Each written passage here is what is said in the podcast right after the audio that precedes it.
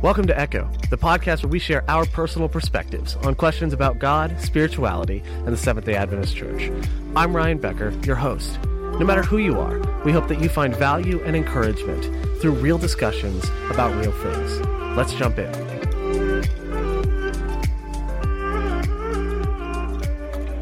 Hey guys, welcome back to season two of Echo. Uh, I'm really excited for this season. We've got some incredible questions, incredible guests, and incredible conversations.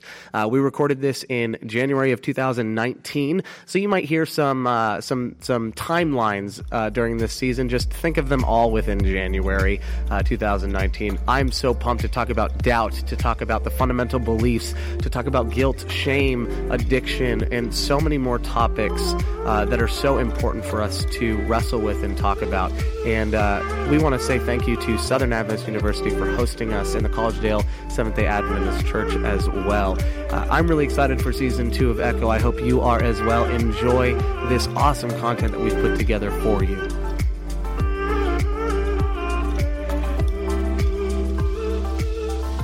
Hey guys, welcome back to Echo. I am here joined by Jonathan Rodney and Luke Steen, and we are at Southern Adventist University in the Collegedale Church, and we are excited to jump into today's topic with you. And so I'm actually going to give them a second to introduce themselves. So, Luke, let's start with you. Give us just a little bit about you. Uh, my name is Luke Steen. I pastor the Marietta Adventist Church on the northwest side of Atlanta, and I have the most amazing wife named Carissa. Cool. And uh, Jonathan, what about you? Yeah, so my name is Jonathan. Um, I'm currently a student here at Southern. I'm studying music education, and I'm also studying international studies with a German emphasis. Awesome. And you do not have a wife named I Carissa. Don't. I don't. Cool. So that's that that that now, in case anyone couldn't tell the difference between you two, This just that is got is the biggest difference. So now we all have an identifier. So as is tradition on Echo, we like to dive straight into the topic, and today's is uh, one that is kind of a passion of mine. It's been a passion in, I mean, in ministry. This question is literally kind of the defining question for what ministry leaders and pastors do. And the question is this What does practical discipleship look like? What does it mean to uh, practically be a disciple? I think we talk about being disciples and being followers of God a lot. I think we, um, we have been preached, uh, preached to about it. We've, you know, so many people have told us these things, but no one really ever identifies what does this look like day to day? Or maybe they have the same answer that, and for many people, whether they're young adults or old, they just, those things haven't worked. And so they, they sit here and they wonder, like, okay, I can't keep trying those things because they never worked for me. And insanity is doing the same thing over and over and over again, expecting different results. So um, I'm hoping we can hopefully dispel those some of these myths. So let's let's actually start there. When we talk about practical discipleship, what are the things that you guys have tried or seen that uh, maybe don't work or haven't worked for you? Luke, we'll start with you. Um, yeah, so like some some things that I've seen that I guess people have tried that haven't been super successful are they make like this like unrealistic goal to like obtain all of the knowledge of the Bible in like a month or something like that. Um, they like you know they they might not spend time reading every day, and all of a sudden they're like, okay, I'm going to read you know half the Bible this next you know these next two weeks.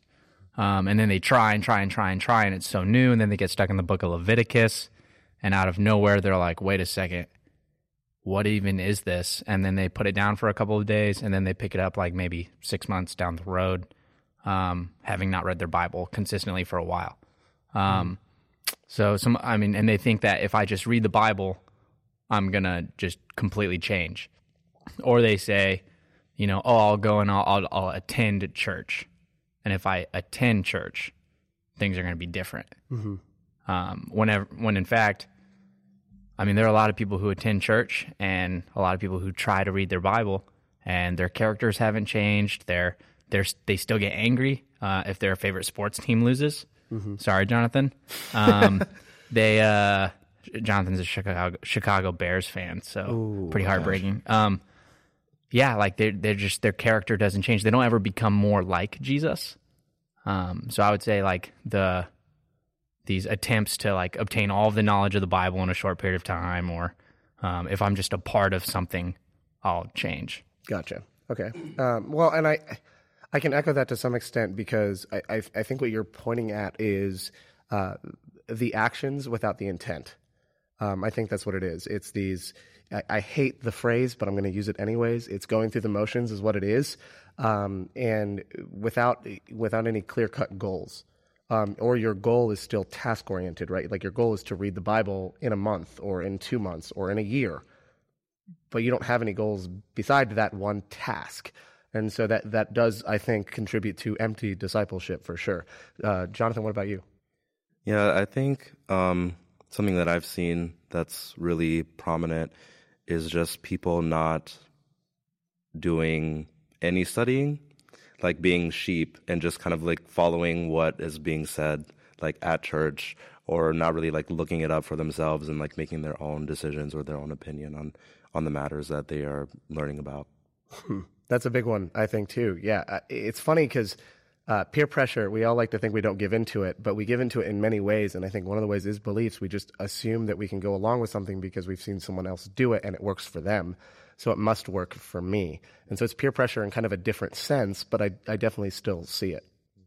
Yeah, and I would say, I mean, I would really echo that also, Jonathan. But um, another thing that might necessarily not necess- or might not necessarily be like a negative of how discipleship is failing, but what we see a ton in the pastoral world is a disciple is someone who has now gained 28 fundamental belief information like this content over these 28 fundamental beliefs, they're now a disciple.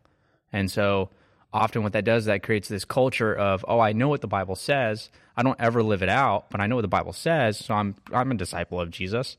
Um, when in fact, like just by knowing that, I mean, that's why uh, our educational system is so broken um, in America is because it's just information download. People don't know how to use this information because it's not taught to them in a way of how it's useful or how it can benefit their lives. It's just you have to know this so that you can pass the test, so that you can continue on. Okay, so that that actually brings up a question in my mind then, which is, um, what is the finish line of discipleship? What's the end goal, right? Because you said a lot of people think it's it's just the 28 fundamentals. I get those beliefs down and I've made it, right? And that's why I think discipleship a lot of times ends up, you know, stopping at the baptistry instead of beginning there because we teach someone 28 fundamental beliefs. We teach them the core beliefs of what it means to be a Seventh Day Adventist, and then they um, and then we baptize them. We're like, all right, cool, you're done. Uh, just go do your own thing. And when in reality, like that's baptism is the starting line, right? So, um, what is the finish line of discipleship? I think that would be a great place to start because then we can work backwards. What do you think?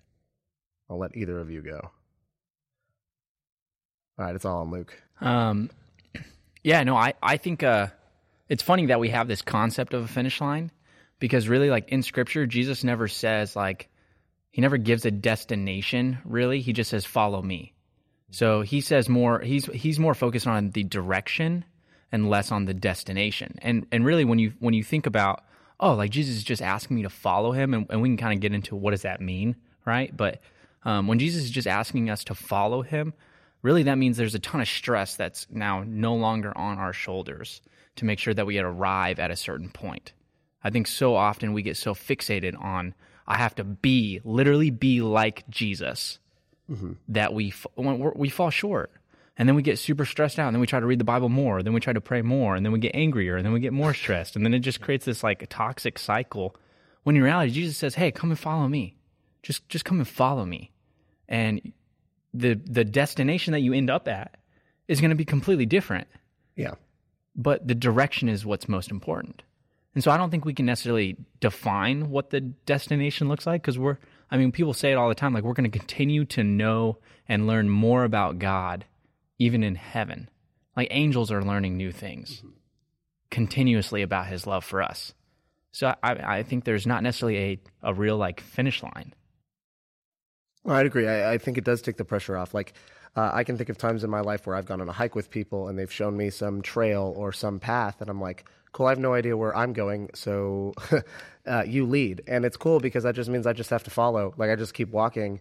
And as long as I keep walking, I know I'm in the right, I'm headed in the right direction because the person I'm following knows where they're going. Now, that analogy breaks down if you have someone who's directionally challenged leading you, but Uh, Jesus isn't directionally challenged. That's the point. The point, the reason that we follow him is because he is someone who we can trust to know what direction we're going and why we're headed in that direction. So then let me make this personal then to you guys. If, if following, um, if following Jesus is the finish line in that it's in itself a journey, um, what does following Jesus look like to you? What does it look like in your life? No, that, that's a, like that's a big question, right? And I understand the silence, and I think if if uh, if I was a listener right now, I would be in that same boat. Like I don't actually know, because when I think at um, when I look at my life, I think following Jesus, the one the one aspect that I've tried to lay it out in is community. Um, I I've had it beat into my head over and over and over again that I have to spend hours in prayer or you know and really uh, develop those private times but then I look at scripture, and I'm not saying the private times aren't important, right? Jesus regularly went away right. and, and convened with God. Um, I think uh, when I look at scripture like Acts, or I look at even the 12 disciples, like faith was lived out in community, it was expressed in community. And so that's been the big part for me was finding places where I could have intentional conversations like this or try and uh, try and find friendships that I could build on a spiritual foundation where we could pour into each other and grow in our faith. Because if you're walking alongside someone else who's following Jesus, then if you trip, they can pick you up, or vice versa. And so, or they can hold you accountable when you start veering off the trail. And so th- that's been a big way, I think, for me that I've tried to live out following Jesus in my own life. Yeah, I think that's it. I mean, community is definitely a huge, huge aspect to it. Um, I know that like my journey, like I really, when I came into the church, I mean, I came into the church right out of high school.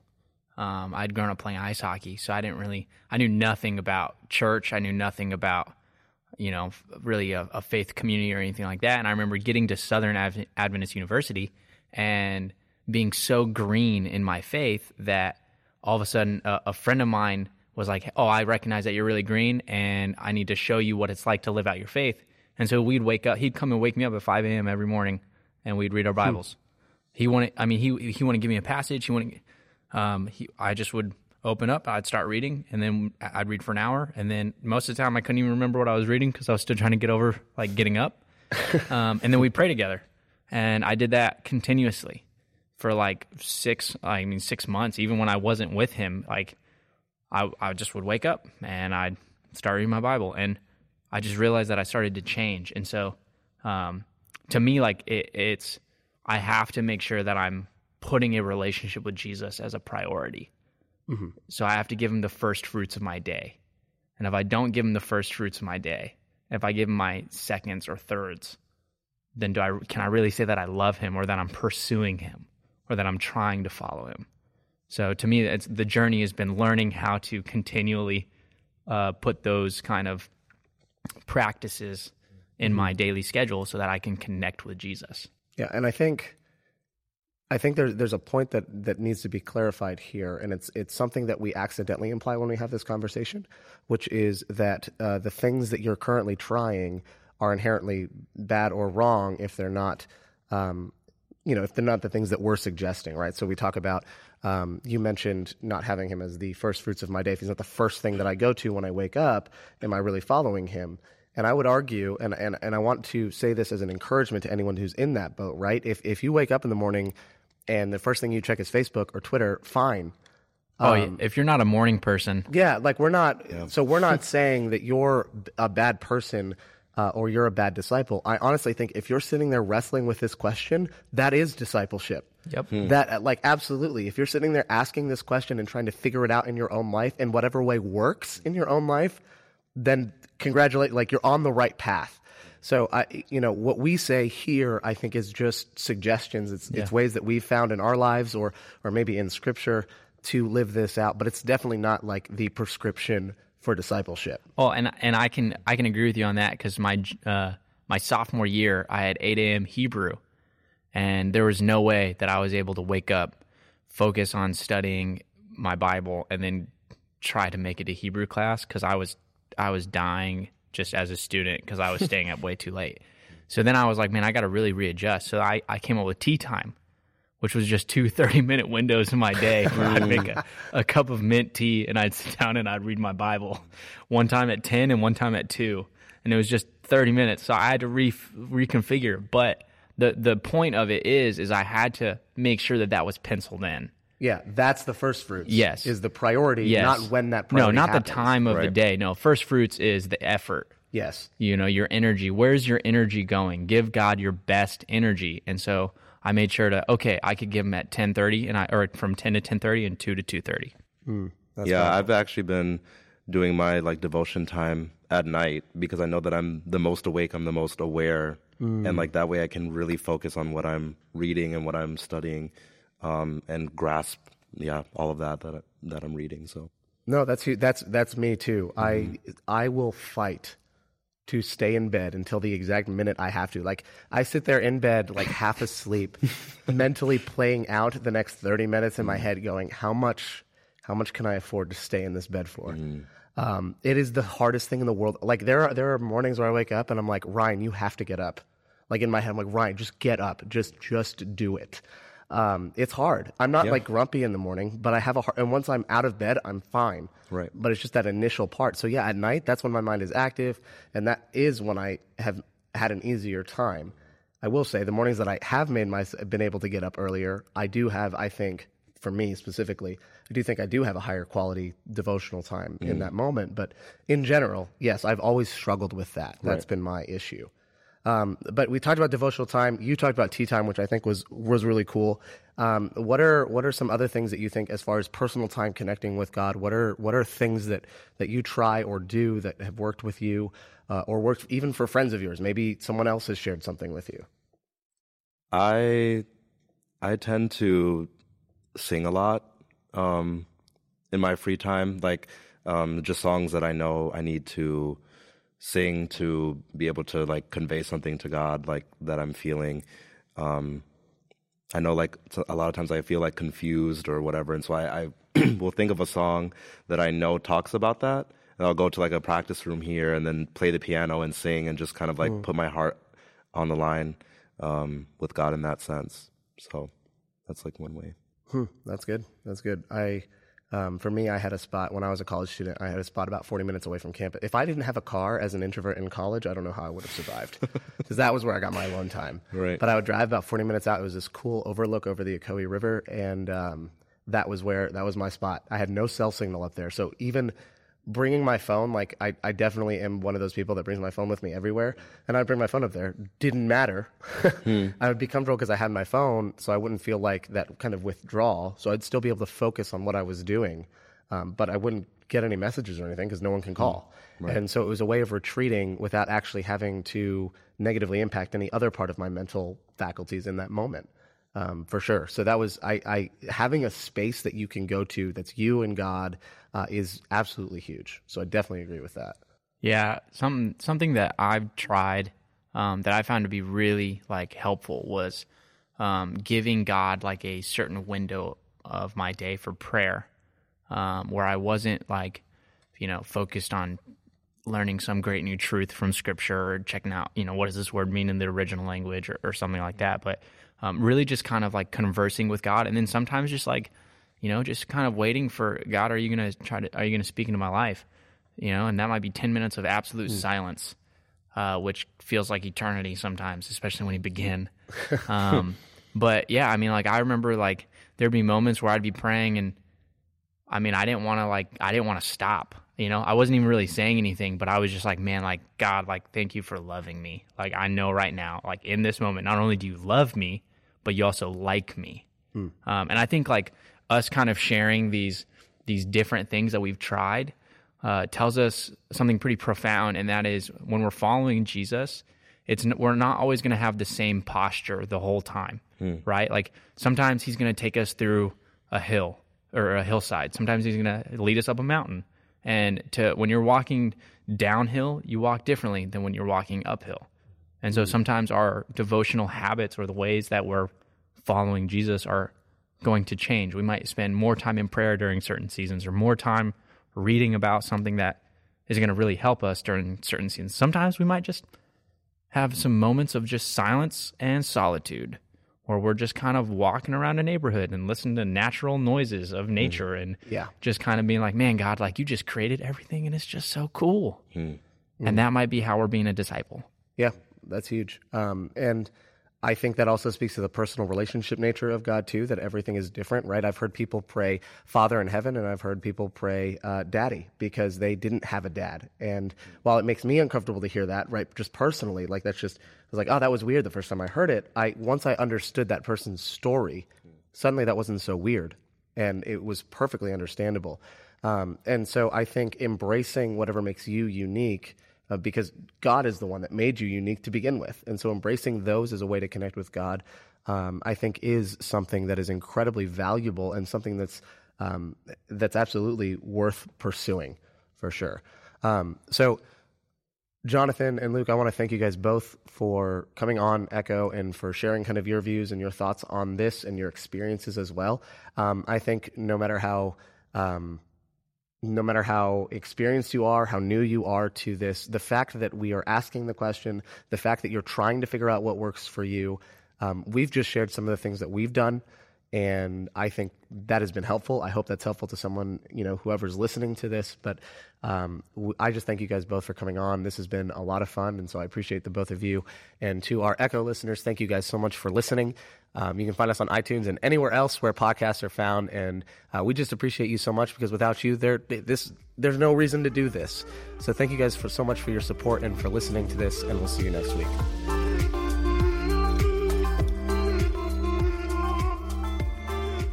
Hey guys, thanks so much for listening to this episode of Echo. We hope you enjoyed it. To stay up to date with new episodes as we release them, and for more awesome content from Project Refresh, a ministry of the Carolina Conference of the Seventh day Adventist Church, then go ahead and hit that subscribe button below. And don't forget to like and leave a comment.